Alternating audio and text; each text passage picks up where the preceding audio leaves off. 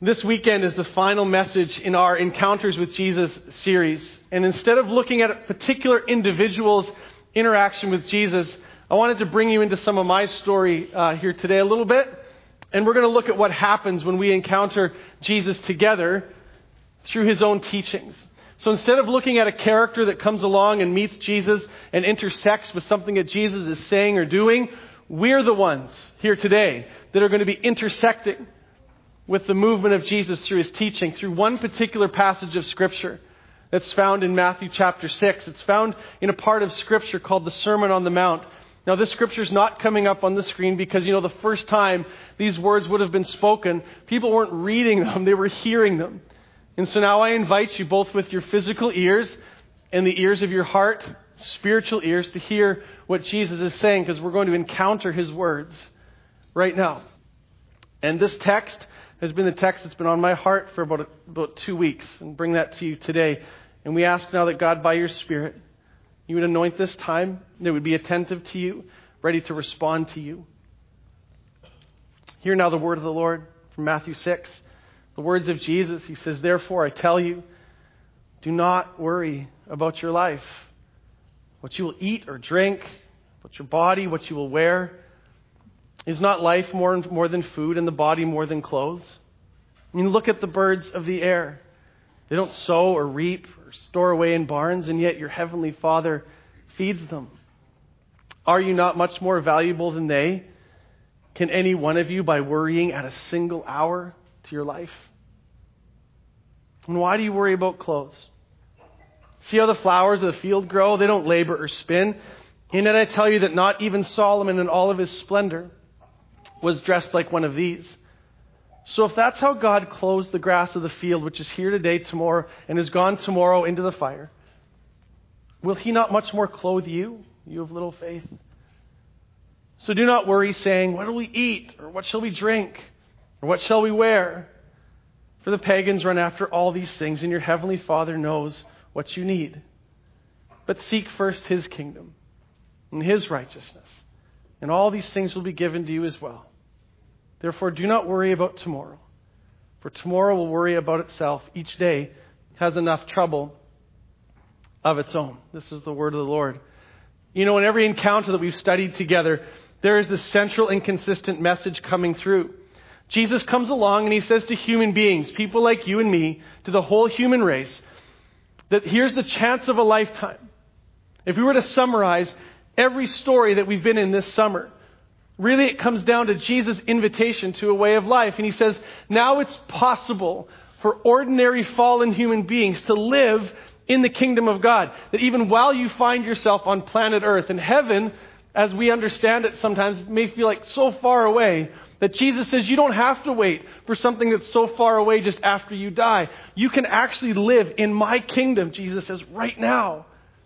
You can, in this time and space, not just wait for something to get better someday, but that the very kingdom of God invades space and time in your life right now. And Jesus, through all these encounters, has been saying, it's now possible for you to live in God's kingdom right now, in the time right now that you've been given. And there's a way of life that is lived as one who operates by the power of the Spirit and in alignment with God's desires, that we can do that now. And so the question really becomes as we've encountered Jesus through all of these stories, is how can we arrange our lives around the invitation of Jesus to seek his kingdom first and his righteousness above everything else? What does the arrangement of a life looks, look like, or how does it play out in practical terms when we're not just running around living like people who believe or live like there's no God, but people who are right now consistently living in the kingdom of God? So, really, our challenge over this summer, and really for our whole lives as disciples, followers of Jesus, is to learn how to use our daily activities of eating and resting and sleeping and working and playing to do what disciples of Jesus do. And that's to be with Jesus and to learn his kind of life. To live every moment as something that we do with Jesus. And the passage we've worked through, is a, I've read, is an exercise really in contrast between two ways of life. One of the ways of life is a life that's ranged around seeking the kingdom, of pursuing the things of God. And the other way of life is one that might be called the standard operating procedure of this world. A standard way in which this world operates. And this other way outside the kingdom of God, amazingly, is typified, especially in one word that repeats itself over and over and over again in this passage. So we're going to look at it a few verses at a time. And I want you to pick out, I know it's early, but you'll, I think you'll get it that the standard way of life that Jesus is pointing out, saying, this is not the way for you to live, there's one verse that keeps coming up. So Jesus' words again, he says, Therefore, I tell you, do not worry about your life, what you will eat or drink, or about your body, what you will wear. Can any of you, by worrying, add a single hour to your life? So do not worry. You should be saying it with me now. What shall we eat? What shall we drink? Or what shall we wear? How about verse 31? Therefore, do not worry. Hey, you got it. About tomorrow. For tomorrow will worry about itself. Each day has enough trouble of its own. Anybody pick up on the word that Jesus is trying to get us to pay attention to today? It's worry. That is the word that Jesus in his teaching says that's one of the indicators of the standard way of life outside of the kingdom of God. And it could be translated really as anxious striving. And I'm not talking here this morning about kind of medically diagnosable anxiety, which needs medication and all those sorts of things. I'm talking about that kind of general anxiety, stress, anxious striving that every single human being encounters in their life. And in that, there's this emotional part to it. There's fear and anxiety, a preoccupation with things, a stress that comes up. But there's also a behavioral part to it. It's the striving, the crippling effort, the fatiguing way of life. And the Bible is full of contrast between life in the kingdom of God, a way of rest and a way of peace, and this other way of life outside the kingdom of God that looks like anxious striving and worry, this whole pursuit of making things happen just the way we want them to. I mean, look at verse 31 in this passage. Again, an exercise in contrast. Jesus says, Do not worry, saying, What shall we eat, or what shall we drink, or what shall we wear? For the pagans, and that word is so important. The word pagan it kind of gets thrown around and misused. It simply is a pagan is someone who lives as though there is no God. That's what that word means. Someone who lives as if there is no God. He says, for people who live as if there's no God, they do what? He uses a verb to talk about the pagan lifestyle, and he says, those who run after temporal things. People who live like there's no God, who just live for themselves, end up running all the time. There's a writer by the name of Lewis Grant that he says in our day, he came up with this term, is that we are characterized, particularly in North America, by what he calls sunset fatigue. And sunset fatigue is this, is that people come home at the end of the day, after a full day, whatever has been going on, and those they love most deeply, who need their love the most, end up getting emotional leftovers because we've just, we're just too tired, or too drained, or too fatigued or too preoccupied to love the people to whom we've made the deepest commitments in life. And so here are some of the symptoms of sunset fatigue. See if any of you can relate to these. It's that continual sense of urgency and hurry. You're, you find yourself rushing even when there's no reason to. Anyone ever do that? There's an underlying tension around your life, perhaps in your homes or relationship where you, where you live that causes sharp words. You ever surprised by the sharpness of words that come out of your own mouth? quarrels that pop up, misunderstandings, or a loss of gratitude or intimacy within relationship. There's a kind of frustration that you live with about not getting things done. We find ourselves starting things, but you don't seem to get around to finishing them. Of course, I'm not talking about home renovations. Those are kind of ongoing, so don't beat yourself up about that. Maybe you have a sense that time always passes too quickly. The children grow up too fast, or maybe not fast enough important life goals are just kind of slipping through your fingers and they're going unfulfilled. And in that, we turn ourselves to destructive attempts to extinguish fatigue, like abusing alcohol or overdosing on social media or video games, or you find yourself strangely attracted to country music or something like that. I mean, it's not good stuff. Things we give ourselves to. And there's this underlying issue in all of this. We have to ask ourselves, what is it that we get so, what is it that we're so busy striving after? What's that all about? I mean, if Jesus is offering a way in the kingdom that we can really live in, That it's not some utopian fantasy, but it's really how we can live. Why is it that most of the time we live as what I've called functional atheists? We say with our mouths that there's a God, but if someone was to watch our lives, we would look like the ones that are in control. Why is that? Well, come back with me to verse 25. Jesus now begins to get at the root issue in, the in our lives that are characterized by this worry and anxious striving. Jesus says, Therefore I tell you, do not worry about your life, what you will eat or drink, about your body, what you will wear. Is not life more than food and the body more than clothes? Then he gives some illustrations to help us out. He says, Look at the birds of the air. They do not sow or reap or store away in barns, and yet your heavenly Father feeds them.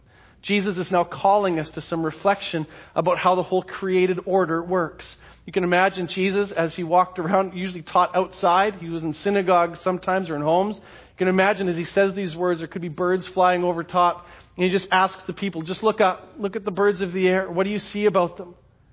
I mean, they don't do any of the things we associate with work that needs to be done in order to be sustained physically. And yet, amazing things happen, Jesus says, when you just pause and look at the birds. Their lives, strangely enough, are not characterized by anxious striving.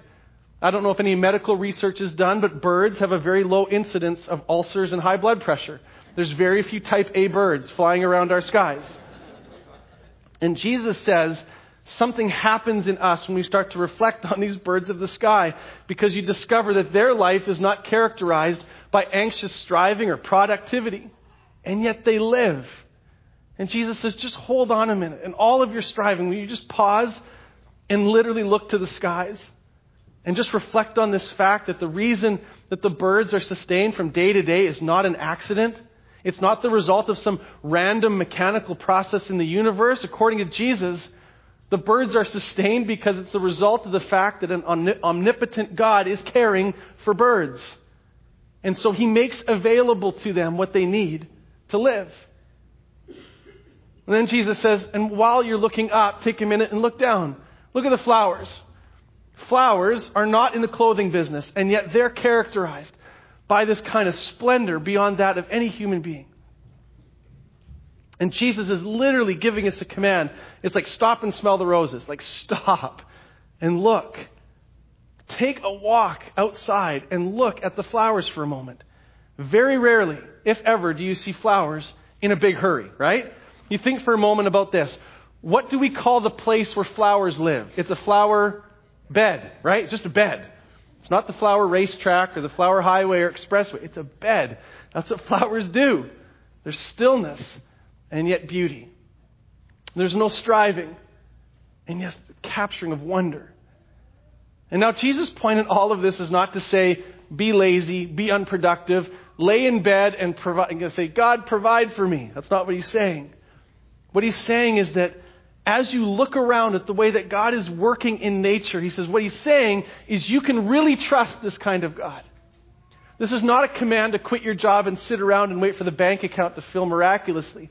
Jesus is taking people like us who are so addicted to anxious striving and he's jolting us out of our running to say, pause for a moment. If you can look at how all of the created order is working, you will find that you really can trust this God with your deepest needs. You really can trust Him. And that the choice between these two ways of life, the way of the kingdom and this way of worry, really comes down to this issue of who ultimately am I trusting in for the very things of life. You see, when I'm tempted to neglect my role as a parent or as a husband or an employee or a student, to obsess over something, Am I really trusting God enough? Or am I being preoccupied with that thing in order to give myself over to that which I believe needs to happen? Like, I mean, as the things are happening around us, and we have outcomes in mind, relationally, vocationally, educationally, spiritually, whatever, and it becomes this anxious striving. What about anxious striving and seeking to create particular outcomes according to our preference looks like trust? It doesn't look like trust. And the question is do I trust that God is big enough and good enough to handle my life, to sustain me through whatever comes my way? In verse 30, Jesus makes this diagnosis very clear. He says, If that's how God clothes the grass of the field, which is here today and tomorrow is thrown in the fire, will he not much more clothe you? In other words, Jesus is talking about highly discardable stuff, not like us. And if God takes care of and sustains this highly discardable stuff, how much more is He going to ensure that you are taken care of? Now, does that mean that nothing bad will ever happen? No, it's talking about the sustaining way of God to give you life. And then He puts this tagline in there You have little faith. Really, He's saying, for those of you who are finding it difficult to trust God right now, Jesus says, it's time to look at life differently. Now, the problem of making a point like this when Jesus says you have little faith is that some of us around here and online, we're worriers. And when you tell a worrier that their problem is the lack of faith and they shouldn't worry, what do they start doing? They tend to worry about worrying, right? And it's a spiral, which is not a helpful thing. So instead of seeing it as this command, this demand of Jesus that says, you just have to have more faith, how about it's not like that? I want you to think of Jesus' words now as an invitation to a way of life. Not one more thing to put on your list of things to worry about. Like, oh, I have to have more faith. I have to not worry. And I'm worrying about that. Just pause. What if this morning we can all take a big, deep breath and hear Jesus' words as an invitation to begin to reflect on God's sustaining care in the world?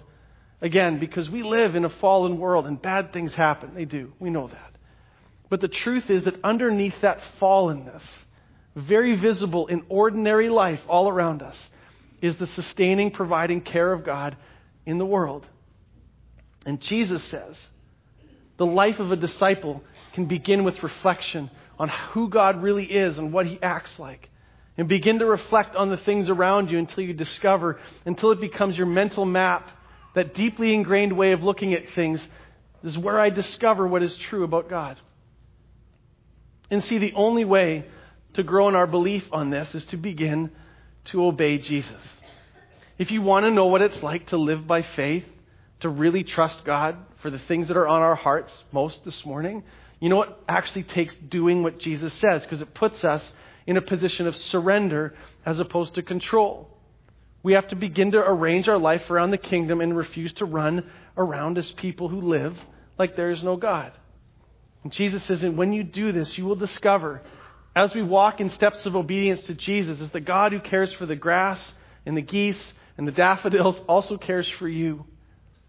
But if we as a people always stand back, refusing to obey the steps of faith that Jesus calls us to, we will never have our lives arranged in a way where we're truly trusting Him on an everyday basis. We will sit back and we will sing songs and pray prayers and read things about trusting God, about believing Him, but we will never find out how good He is, how loving He is, until we te- take those steps of obedience, which leaves our control behind and puts us fully in line with the care of God. It isn't until obedience is happening, usually in tough times, in difficult times, when God is saying, You can really trust me with this it isn't until we step into that reality do we realize that there really is a Heavenly Father that is more wonderful than you can imagine. And I mean, I was talking with a friend this week, and it just came up in our conversation about God. You just think about the fact that if you can imagine how, go- how good God is, you try to imagine how amazing and wonderful that He is. He's already more than that, isn't He? I mean, if we can capture the whole goodness of God in our minds, he kind of ceases to be God because now he's constrained to the finite realities of our mind. So come up with the best, amazing, most amazing, most incredible thing you could ever imagine in God. How loving he could possibly be, how good he possibly is. And then he's more than that. More than you can imagine. And that every time we look at a bird or a flower, we see how beautiful and wonderful his care really is. And that if it's that wonderful on that level for things that are here today and gone tomorrow, then imagine how deeply that love and that care and that sustaining power is extending to you. So, our calling then, in all these encounters with Jesus, is to begin to live as people who are cared for by a God like that.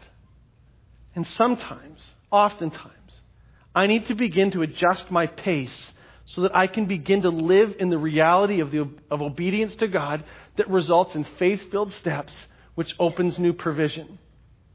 Now, some of us are going to move faster than others in life, and we're just wired differently. And some of you are married to somebody who finishes your sentences slowly. Things, you know, you, you speak slowly, and so you finish their sentences for them. And there's even in relationships a different pace of life. It's a wiring thing. But the key on this really is this question is what do I need to do? What pace do I need to live at so that I can continually be growing in my love for God and my love for people? Because if there's one thing that anxious striving does, it chokes out our capacity to love. And there's no one pace that's right for everybody, no set number of hours every week that everyone's supposed to be working, no mass produced schedule that all disciples are supposed to fit into. You can't mass produce discipleship. The pace at which you need to live and that I need to live is different for everybody. What it has to be centered on is this question. And it takes discernment and it takes being in community with one another talking about these things. And here's the fundamental question What is the pace at which I need to live so that I can continually be growing in my love for God and my love for others? We can talk about this in terms of rate and relationship. If the pace, the rate at which I live my life, I start to see the deterioration of relationship, my ability to love, I know that I'm going far too fast. It can happen by going too slow as you come into laziness and things like that. Relationships start to fall apart. So, in community, if you want to know if the kind of pace of life you're living at is a healthy one, ask yourself what's the quality of the relationships around me in which I live? And if you feel a deterioration in the relationship, it means the rate is either too high or too low, and it's time for an adjustment. And by the way, friends, I mean, if your current pace of life is working, then by all means, don't change. Don't experience kind of twinges of guilt at all this morning or shame based on a message like this. If your pace of life is working, don't change it. It's okay. Assess it. But if it's not working, then let's begin to think about how you can change it. I mean, we're right at the beginning of this new ministry or new school year. And I know different age and stages of life. For some, September comes around, it's no big deal. But for many of us, there's a lot of shifts and changes happening. And we can begin to understand how we can really trust God to take care of all the details of life that we're worried about, that we believe will fall apart if we don't have control. So, what does it look like to follow Jesus? What does it really look like practically as we come into September of 2018? With all the things that may be on our minds, what does it practically look like to be people that live in the kingdom of God, truly trusting Him to sustain us? We're going to get really practical for the last few moments here. Because I want you to think about your life in particular chunks of time. This is something I've been doing for a few years. I just want to share it with you. First of all, think about a daily rhythm. I'm going to give you kind of what I do. In my life, I have what I call a daily, weekly, monthly, yearly rhythm. And there's things I do every day, there's things I do every week, there's certain things I do every month, and there's things I do about once a year to keep me in a place of sustained pace and one that allows me to keep loving people. I don't do it perfectly, lots of failure there, but at least it's a little bit of a pattern. I want to give you some of this. So, first of all, think of your time as, as what you do daily. Think about how you arrange your days. Begin to think about how I arrange my day, and I want to start with a place that may surprise you. I want to talk to you about your sleep and my sleep. I'm not talking about people that have sleep apnea and other issues like that, just the kind of sleep quality we have. And I want to ask you are you trusting God enough? Am I trusting God enough with the things of life that I actually get adequate sleep? Sleep really does involve a big statement about what you trust. I will go so far as to say this that some of the probably the biggest faith step we take every single day is going to sleep. Wouldn't you agree? When are you least in control in your day? When your head hits the pillow and you relinquish it all, or you have to. So, my question is if your sleep is marked by anxious striving, that even when you're in bed, we just can't let it go, we can't put it into God's hands, what is that saying about the pace of our lives? You see, that's life in God's kingdom. I don't mean this, I mean, this can sound a little glib. I don't mean to have it sound like that at all. I'm really serious that there's going to be a number of people here for whom the single most helpful thing you can do in terms of your spiritual life is get a good night's sleep. Because we're called to be filled with love and joy and peace and, and life in our bodies, and our bodies were constructed by God to need rest. And it's easy to be overwhelmed by worry if you're not getting enough sleep. You know how disoriented we get when we're not getting enough sleep? And the issue that's probably this big becomes this. You ever experienced that? Massive, massive worries, but with a good night's sleep, it kind of comes into perspective. Think about sleep in your daily life. And what if we started to consider sleep as an actual time of prayer? You see, in the Hebrew, Hebrew approach to life, they used to think about the day beginning at nighttime. That's when the day began. That's why in the opening verses of Genesis, it talks about, and there was evening, and there was morning, the first day. The day begins. You begin your day by resting. Your day begins when you go to bed at night. That's the start of your day, which means by the time you wake up, you're eight hours into your day, having done nothing but rest in God, and now the rest of your day continues out of rest. Instead of starting with the alarm, breakfast, kids, work, traffic, whatever else like that. No, no. The day started like eight, nine hours ago when you went to rest and put your trust in God to sleep and be cared for. So tonight, before you go to sleep, I want to invite you to do something. Would you take a moment or two to just review the day and release your worries to God and ask Him to restore your soul through a good night's sleep? Take a few minutes at night before you have to go to bed, not as an obligation, but simply a time to release and restore. And when you wake up in the morning, begin by offering your day to God. It can really be like this. One of the prayers I pray often, if I'm in a season like we're in now with some transition, it was not sleeping well at all this week. And I remembered about Thursday night. I laid down and I simply said this In the name of Jesus, I now declare these next few hours an act of worship in which I relinquish all control to God. And so, Jesus, I'm going to put my head on this pillow and I really can't do much about anything, about all the things that are going on, but you can. And so, Jesus, if you're good to go ahead and work on stuff for the next eight hours, seven hours while I sleep, when I wake up, how about this? I'll only pick up the responsibilities that you give me for the remainder of the day, and everything else stays with you. And so the day began on Thursday night with a really good night's sleep. Have you ever thought of your sleeping as an act of worship where you demonstrate trust in a loving God? And as you wake up in the morning, eating breakfast, asking God to nourish you, mind, body, soul. And then through the day, just taking moments to review Scripture. Maybe you take a verse with you through the day, like, The Lord is my shepherd, I have everything I need. And periodically, just through the day, close your door, step aside, or stand at the sink and take a few moments to be with God. And allow the truth that God wants to speak to you to seep in a little more deeply, just to find that simple ways can restore your soul, and you start to live as someone who really believes there's a God in this world who sustains you. There's a daily rhythm. What about a weekly rhythm? Bible talks about a Sabbath rhythm.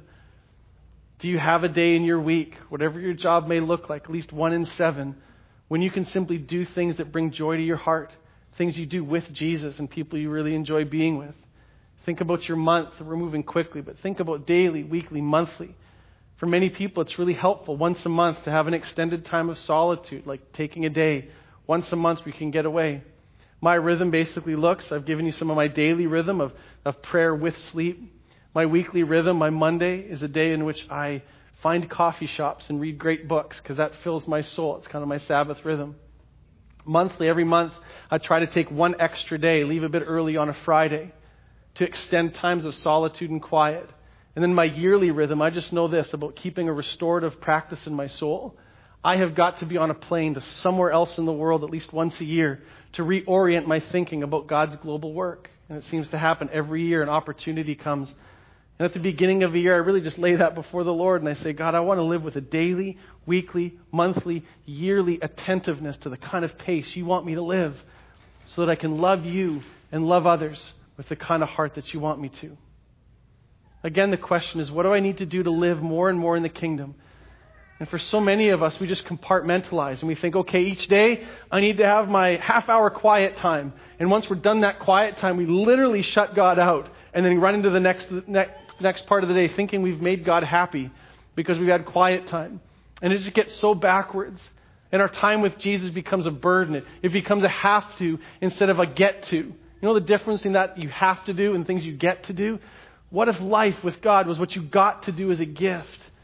And the rhythms in which we're choosing position us to hear God's voice. So, friends, how do you need to arrange your day, your week, your month, your year in a way that's going to bring you life? Life with God. See, by doing this, we're creating spaces every day, every week, every month, every year where your worries, hear this, stick with me here. We're creating spaces where our worries have to collide with the truth of God's kingdom and His righteousness. And as long as we keep running, we'll continue to chase the wrong, wrong things, and the byproduct of the running is worry. So, where in your life, where in our lives are we bringing the truth and character of God to bear against the worry and anxiety that is crushing our souls and trying to destroy us? When Jesus says, Seek first my kingdom and my righteousness, what he's saying is, we bring all this worry and anxiety, and as often as we can, we make it collide with the truth of God's character. And we find that his kingdom way is better and his righteousness is better. Because worry and anxiety is this really serious deal. In a room this size, there's many of us that, honestly, if you feel paralyzed by the intensity of kind of common anxiety. And to you, I say this to truly overcome the patterns of worry might just be the battle of your life. Because there's this relentless attack against your heart that tells you you have to keep running. And yet, when you encounter Jesus, He's offering you a whole other way. When Jesus says, Seek first my kingdom and my righteousness, He's telling us to take our worry and make it submit to something greater. And the truth is that worry and anxiety is fed, honestly, by our desire to control outcomes. We have a vision in mind of how things should go, and then we grab control in the belief that whatever life I create for myself will be the best kind of life.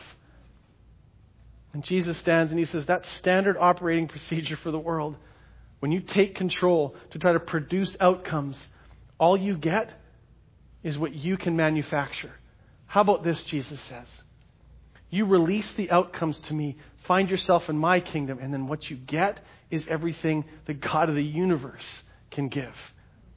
Do you want in your life just what you can produce and manufacture? Or do you want to live in this place where we're truly living under the provision of the God who sustains the whole universe? The invitation of Jesus to his followers stands in opposition to this panic, control driven life, and we have got to repent of a spirit of control over all of us. Because we're all control, control freaks in our own ways.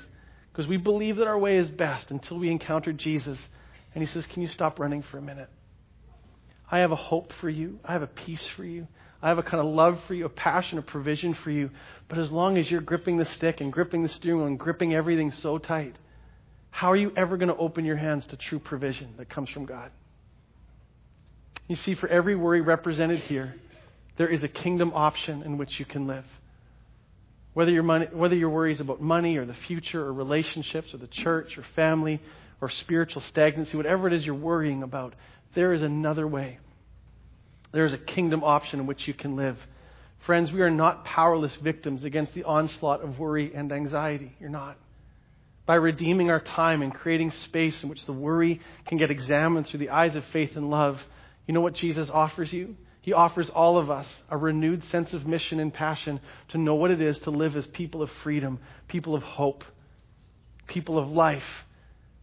In a world that is running itself crazy into the ground, what if the people of God, what if the people of Rexdale Alliance were identified as those people live like there is an actual, real, present God in their lives? They don't just talk about a God, the way they live actually looks like they believe that God is their sustaining power and the giver of hope and the forgiver of sins. Would you pray with me?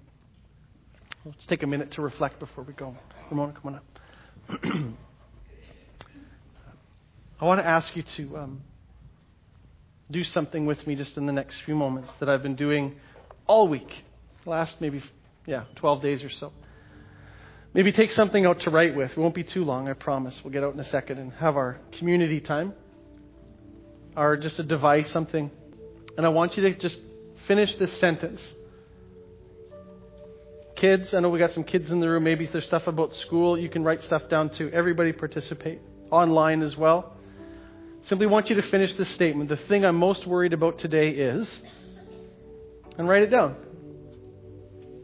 The thing I'm most worried about today is a financial thing, and you can write it down. The thing I'm most worried about today is starting a new school. The thing I'm most worried about today is a relationship that's in tension. The thing I'm most worried about today is the future of my church or future of my work, where my kids are at, where mom or dad are at. So just take a moment. The thing I'm most worried about today is, and then write it down.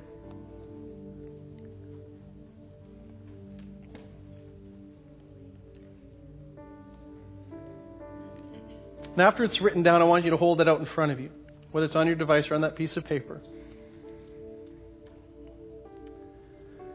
And we're going to pray in the next few moments that God is going to give us wisdom to see what that worry looks like if we're pursuing His kingdom and His righteousness first. Yet it's the worry that's going to submit to Jesus' way of life. And then He's going to give us insight in how to see that worry bow at the lordship of Christ, because that's really what it is. You know, that's what it is. It's a lordship issue. And so, with that before us, let me pray this prayer. Father, with every worry that's held out in front of us, in the name of the Lord Jesus Christ, we right now relinquish control of trying to fix that our way. We repent of our common desire to take control to make things better in some way that we've perceived. And so we confess today, God, that we don't see like you do. You don't just see different than us, you see better than us. So you know exactly what's, what's embedded in that worry as we lay it before you. And I pray in the powerful name of the Lord Jesus Christ, and we agree in prayer in the Spirit that every single one of these worries now has to submit to the Lordship of Jesus Christ. We do not run as people that submit to the worry. We live as people that submit to the Lord Jesus Christ. And so to these worries, we make them bow at the feet of Jesus. The assault on our heart on this issue comes to an end. And Jesus, I pray that in the next few moments, even over today, as we think about the daily, weekly, monthly, yearly rhythms, that the reality of these worries, which is calling us into a place of greater control, would be broken. Absolutely broken in every way, so that we can live as people who see your kingdom and your righteousness as really the best way to live. Father, there's going to be more worries in the days to come, we know. But in every single one, we want to take every thought captive and make it obedient to you, Jesus. Because you're Lord of our lives. You're Lord of this church. You're Lord of our city, this nation, and the world. It's you alone that have all the power and authority, and so we gladly surrender to you. Father, forgive us for assuming that you're somewhere else doing something else and not concerned about this worry that's before us.